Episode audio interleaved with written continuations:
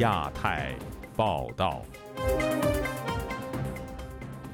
各位听友好，今天是北京时间二零二三年二月三号星期五，我是佳远。这次亚太报道的主要内容包括：美国两党议员提名六位香港人权捍卫者角逐诺贝尔和平奖；江西警方举办胡鑫宇死亡事件新闻发布会，民间质疑难消；中国社会公共事件频发，政府公信力步入危机；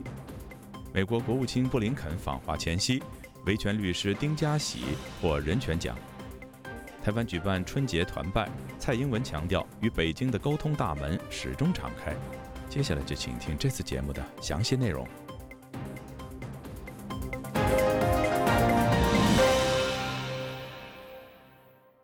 听众朋友，接下来我们首先关注一条刚刚收到的消息：美国国会及行政当局中国委员会主席史密斯、联合主席联邦参议员穆克利、联邦众议员麦考文和联邦参议员卢比奥星期四宣布提名六名香港人角逐二零二三年诺贝尔和平奖，他们是黎智英、陈日君、邹信同、何桂兰、李卓人和黄之锋。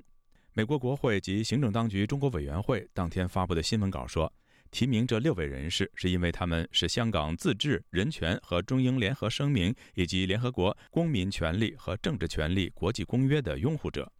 新闻稿还说，被提名的这些人士代表了数百万和平反对香港政府和中国政府不断侵蚀香港民主自由的香港人。通过提名，美国国会寻求表彰所有在面对镇压时以勇敢和决心激励了世界的香港人民。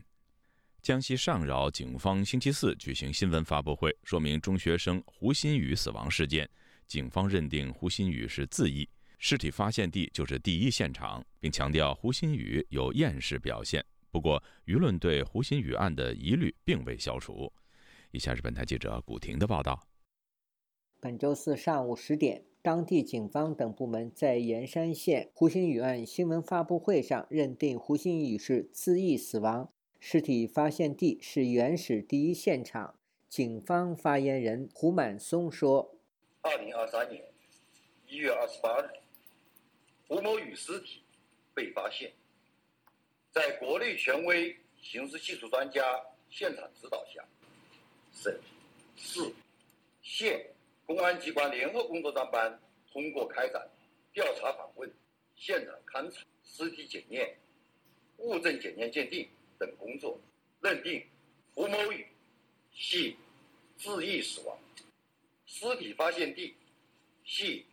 原始第一现场。警方的通报称，尸体发现地是原始第一现场，无打斗或拖拽痕迹，各脏器暂未无损失。不过，有网民通过视频公开测试鞋带承受力，三名男子用鞋带模仿自尽，发现鞋带很难承受一百多斤的重量，立即被扯断。对此，有网民说：“胡鑫宇的鞋带莫非是定制的？”警方还称，胡鑫宇录音笔中的两段音频清晰表达了自杀意愿。胡某宇性格内向、温和、孤独，在意他人看法，少与人做深入的思想情感沟通，情感支持缺失，缺少情绪的宣泄渠道，常有避世想法。在约一个半小时的记者会上，警方用了十分钟时间通报办案经过，其余的时间回答新华社等记者的提问。山东律师冯延强当天接受本台记者采访时称，官方通报对胡鑫宇尸体案的新闻发布会不是很严肃。他说：“好多事情都是泛泛而谈，但是说到具体的证据内容，这两位警察带入的个人的感情太多，仿佛是在表演这个胡同学一样。警察这种演绎证据的风格，我是比较反感。”冯延强说，警方应该交代有无向胡鑫宇的家属出具受案回执、出具不立案告知书，把录音笔等归还家属。冯律师还说：“呃，音频文件你听过吗？我们又没听过，那警察怎么新闻发布会上怎么说怎么是呗？我们又没听，你你你你案件都没立案，你都没立案，你最起码应该受理案件。”对比去年发生在江苏丰县的铁链女事件以河北的唐山打人事件轰动全国，官方只是以文字通报终结结果。此次湖心医院官方选择了召开新闻发布会，并邀请记者现场提问。湖南一地级市的前派出所所长李先生对本台说，此次事件给社会造成了恶劣的影响，直到现场提问的记者呢，都是国内啊各大媒体啊或者是报纸的记者啊，就那么草草收场了，就是做个演个戏，走个过场，应付一下啊关注的这些群众。如果是一个普通的、呃、失踪案，不会有这么多人去关注他的。他这个事。以上是自由亚洲电台记者古婷报道。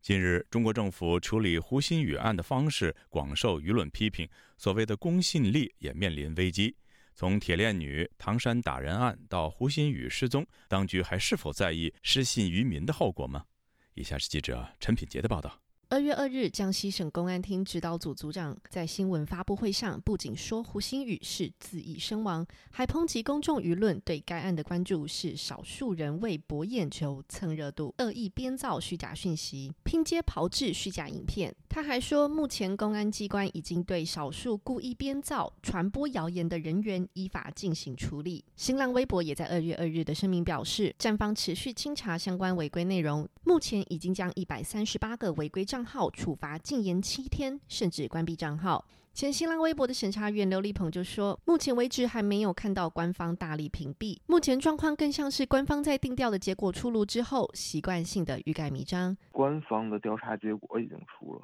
这就有点像是定调的这样的性质，应该删帖的力度会加大很多很多。之前其实就就几乎就没有太多审查，调查结果出来了，当然就得只要有审查指令的话，那当然是按照这个他们所谓的口径，统一口径，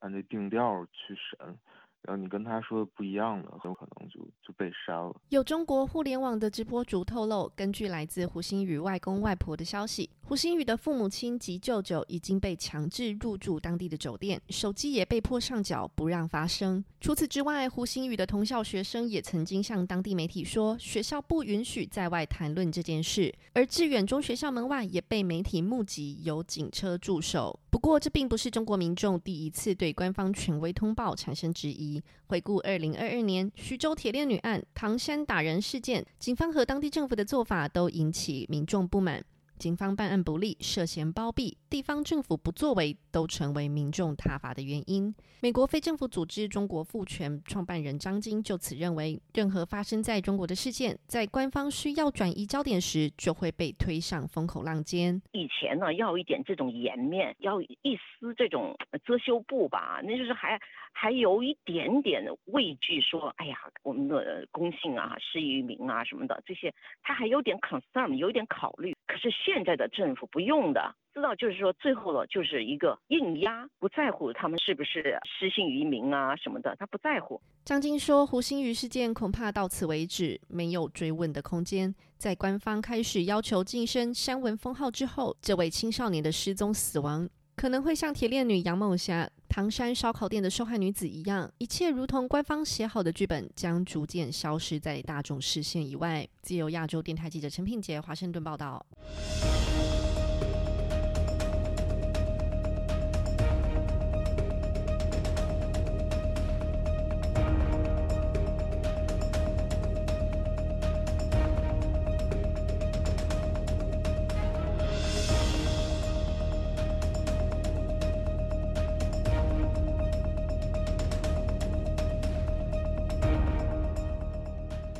当全社会聚焦湖心雨命案时，中国官方力推同样发生在江西的寻亲成功个案。官媒和各政法官方平台过去几天不停地转发让多代民警接力找回被拐三十二年男子的消息，一度登上微博热搜。这引发舆论质疑，中国官方是在试图转移焦点，平息民怨。以下是记者陈子飞的报道。同样是江西的失踪人口，湖心雨和钱方勇的命运截然不同。钱方勇一九九一年时在家门口被人拐走，直到今年才寻亲成功。他本周一在公安安排下与父母团聚，全程由当地的媒体直播。钱范勇失踪时只有四岁，还记得被拐走的经过。在家附近的那个路边玩的时候，被那个装砖的司机带走了。带走之后就在在有个地方待了十天半个月，再再过来后面就跟。在我养父母家一直待到现在。钱方勇的父母也表现激动，他们一家人相见相拥，痛哭流泪的情况被制作成不同的视频。过去几天，在中国各大媒体和政法部门的微博平台不断的转发，贴纸上多配有“永不放弃”、“几代民警接力找回”等的关键词。中国资深媒体人陈一中对本台表示，中国失踪儿童的个案能回家与父母团聚，在中国社会属正能量的好消息。按官方宣传部门一贯的操作，以及中国媒体广泛报道和转发情况分析，相信官方试图借此转移公众对胡鑫宇案处理的不满，主要是因为要缓解江西警方在这一次处理这个胡鑫宇案件恶劣的影响啊。在客观上呢，他通过这样的一个新闻的推出呢，因为他刚好也都是发生在江西的失踪了三十年的小孩团聚了，警方取得了一次成绩一个成就来抵消由于上一个事件造造成这种压力，符合中国管理这个舆论的宣传部门吧他们一贯的立场和做法。但陈一中表示，这种带风向的处理，因为民愤的根源在于官方对胡鑫宇案的说法不能提出有说服力的解释，难以平息公愤。关注失踪人口情况的北京时事评论人季风相信，钱范勇是通过 D N A 配对成功的寻称个案，也认同他的个案被官方利用，借此冲淡胡鑫宇的事件。你相信当地的公安机关找了三十二年吗？你不觉得奇怪吗？反正是我不信。像这样的事儿，遇到胡鑫宇这样的事儿，拿来正好一对照，说我们不是不负责任，我们也在找，尽力了。不信看那三十二年失踪的案子，现在我们都找到了。他们现在这么这个时候放出这样的消息，就是为了冲淡那个胡鑫宇那个事儿。了解警方运作的时事评论人李伐天表示，除了政治敏感类的案件，其他难以侦破的案件，例如人口失踪，警方一般都以不立案的方法处理，以免影响到破案率。这次钱范勇个案被警方高度重视，与政治需要有关，想找不可能找不到。所有这个报扬的，你做一个 D N A 鉴定，什么都有了。所以这个东西他们是不干的。啊，只要不影响他的统治，他就故意放纵这些东西。你反而你看，你在网上你随便发一个所谓的敏感的涉政治的话题，山高皇帝远就把你给你找到。你这个一个人口，如果是当成大事来来解决来办的话，那不可能找不找不到。所以这也是万千案件之中找出这么一个所谓的点，丧失喜办。他表示，根据中国的法律，任何人只要失踪超过四年，已可以判定为死亡。不少的失踪个案都是用这种不了了之的方法结案。就亚洲电台记者陈子飞报道。在世界人权宣言发表七十五周年和联合国人权捍卫者宣言发表二十五周年之际，美国国务院向中国人权捍卫者丁家喜颁发年度性全球人权捍卫者奖。美国国务卿布林肯访华前夕，中国的人权状况再次成为舆论焦点。请听本台记者经纬的报道。二月一日，中国新公民运动发起人、仍被当局羁押的丁家喜获得美国国务院年度全球人权捍卫者奖。国务院在声明中指出，丁家喜十几年来为中国人权活动奔走，发起了新公民运动，支持独立候选人参加地方选举，要求政府官员披露财务状况等。一九年以来，丁家喜一直受到审前拘留，并遭到当局不人道的残酷对待。丁家喜在去年秘密受审，但案件一直没有宣判。声明强调，保护和支持人权捍卫者仍是美国外交政策一个关键的优先事项，因为他们是民主、司法、充满活力的公民社会、经济繁荣和环境可持续性不可或缺的一部分。旅美人权工作者杨占清告诉本台，尤其是七零九大抓捕案件后，中国公民通过司法救助的维权之路越来越难走。在司法维权中，律师肯定是个很重要的环节。七零九的目的本来就是要打压律师，就是不让律师参与一些人权案件或者敏感案件。另外，你即使参与，不能在没有得到官方授权的情况下对外发声，比如说透露案情啊，对案件进行评论啊，然后揭露一些比如说警方、检察院、法院一些非法的呃手段。也就是说从这之后，律师敢于发声的越来越少。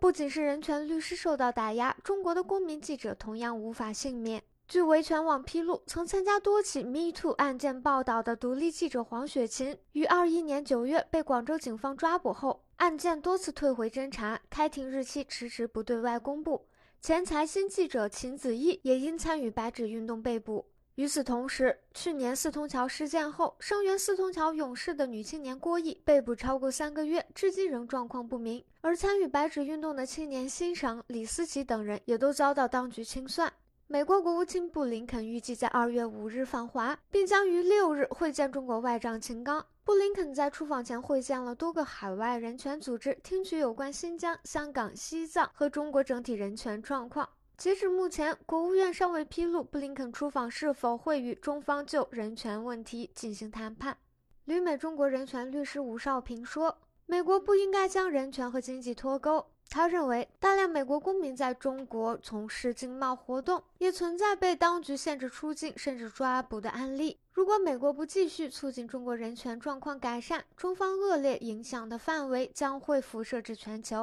啊，这一次在他成型之前呢，特地把这个呃叫什么人权自由奖在这个时间点公布。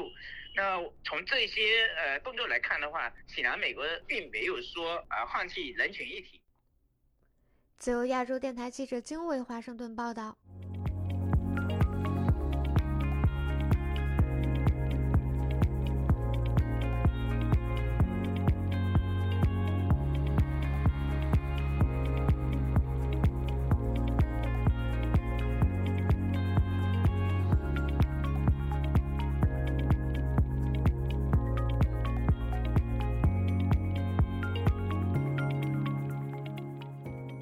春节期间，中国有大批城市人口涌向农村。不过，中国疾控中心表示，这段期间没有出现疫情反弹，也没有出现新的变异病毒株。疾控中心还说，这轮疫情已经进入尾声，但有专家预计，第二轮感染高峰可能在清明节期间，也就是四月上旬出现。以下是记者高峰的报道。中国疾控中心二月一日发布全国新冠疫情最新数据。自取消全员核酸检测后，全国的新冠病毒感染监测报告显示，感染、住院及死亡人数在去年十二月下旬至一月上旬达到顶峰。按照中疾控的说法，经过疫情高峰后，多项数据开始回落，各省城乡走势基本同步。到上月下旬，本轮的疫情已接近尾声。春节假期没有出现明显反弹，也没有发现新的病毒变异株。其中，住院死亡个案从上月四日峰值的四千两百七十三起下降至一月三十日的四百三十四起，跌幅接近九成。住院重症患者也从峰值的日增十二万八千人降至一万四千人。台湾行政院前卫生署副署长李龙腾对本台表示，自从去年十二月中国疫情防控松绑以来，疫情的透明度有所增加，但仍然存在瞒报的情况。在去年十一月以前，几乎他们看不到有人报死亡嘛，那只是呃隐瞒这个死亡数，隐瞒这个疫情，让那个习近平先生能够稳住，坐住那个位置。那现在看起来已经稳住了，坐坐稳了，所以他可以把这个疫情公开出来。哎啊，刚好也疫情在慢慢在逐渐减弱消失当中，所以他公布这个数字也不会让民众恐慌到哪里去，所以他才会这样讲。不过，世界卫生组织还是认为他有少报、低报这个呃呃离病数跟死亡数的情形。那这个从一开始有疫情到现在都是这样子啊，所以也不足为奇啊。台湾大学公共卫生学院教授詹长全表示，目前中国的疫情统计方式与国际脱钩，对确诊与住院死亡有自己的定义，外界无法凭着官方发布的数据准确了解中国的疫情发展。他认为，中国的疫情会否反弹，可能要到四月上旬才会比较明朗。过去新冠的传染的过程，我觉得还是要看到最短是要到元宵节，然后最好要看到清明节呢。哦，因为春节显然就会带动另外一波的这个传播嘛，传播之后呢，重症或是死亡的时间啊，会延后一两个礼拜啊。春运的期间啊，来来往往可能延续了一个月。有专家则认为，目前中国疫情正处于空窗期，建议尽快完善医疗系统，包括批准及引入 M R N A 疫苗，并增强新冠口服药物的储备。自由亚洲电台记者高芬香港报道。中国多地目前已经实施或即将实施放宽生育登记、允许非婚生育登记的政策。这一消息目前引发舆论热议，也掀起关于女性权益是否受到冲击，以及政策能否挽救中国生育率下降的讨论。以下是记者孙成的报道。四川卫健委官网日前印发了名为《四川省生育登记服务管理办法》的文件，规定自今年二月十五日起，将原有的夫妻应当在生育前进行生育登记改成凡生育子女的公民均应办理生育登记，有效期为五年。而在去年，还有陕西、广东、福建实施了放宽生育登记、允许非婚生育登记的政策。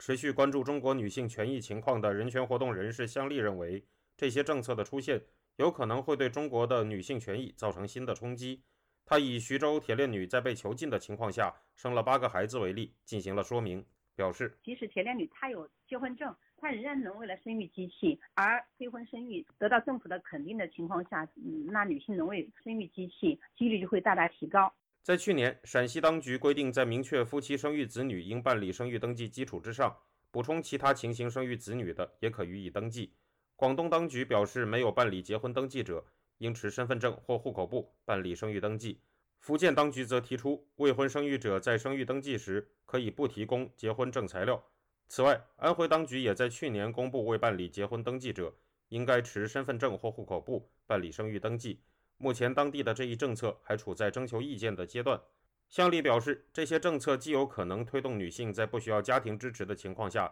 更自由地要孩子，也会使女性在家庭中的权益和地位得不到保障。如果没有婚姻的保障，那家庭中间的财产权，然后家庭中间的地位的权利都会得到相应的削弱，像在农村的出嫁女的财产权和关于土地的权利也会得到相应的削弱。目前中国多地施行的这些政策正在网上引起热议，有推特网友认为，这些政策会导致一个社会依靠单亲母亲来提高生育率。从事中国人口问题研究的美国威斯康星大学麦迪逊分校学者伊富贤则在网上对此表示，将人口再生产的重担压在单亲母亲脆弱的肩膀上，对他们是不公平的，他们将不堪重负，生育率将下降，从而加重老龄化，而老龄化最大的受害者是妇女，因为妇女比男性平均长寿六至七岁。日前，中国当局公布二零二二年的中国人口比前一年减少了八十五万，出现了一九六一年以来的首次人口下降。易富贤认为，实际上目前中国面临的人口下降问题更为严重。官方认为人口在二零二二年开始负增长，我认为是在二零一八年已经开始负增长。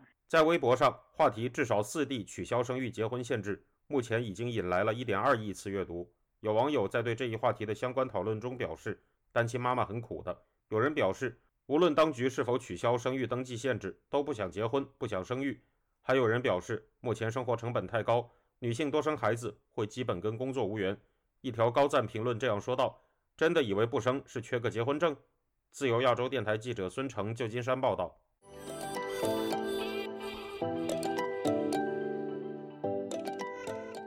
暌违三年，台湾恢复举办大陆台商春节活动。蔡英文总统本周四在致辞中表示，与对岸的沟通大门始终敞开。此外，有台商呼吁开放两岸航点、小三通和陆客观光。北京方面也提出了恢复两岸航线正常运营的建议。以下是本台记者夏小华发自台北的报道。海峡交流基金会二号在台北举办二零二三大陆台商春节活动，蔡英文总统致辞表示，投资台湾的三个方案，过去四年已经吸引了一千三百家台湾企业返台投资，总投资金额超过四千三百多亿的人民币。政府接受台商的建议，展延至二零二四年，邀台商到各个县市了解台湾各地的投资环境和可能的商机。蔡英文向台商强调，我方沟通的大门始终是敞开的，在理性、平等以及相互尊重下，我们愿意和北京当局展开对话，一起寻求双方可接受而且促进区域和平及稳定的可行之道。海基会代理董事长许胜雄指出，去年十二月六号中共中央政治局会议上，中共当局将经济发展寄托于内需的消费市场，也就是促内销。随后又公布了扩大内需战略规划纲要，将扩大内需作为未来十年发展经济的主要战略。但是疫情让中国大陆面临较高的失业率，消费信心与市场能量有待提升。近期备受关注的供销社、国营食堂等等，加深了外界对其经济向左转的疑虑。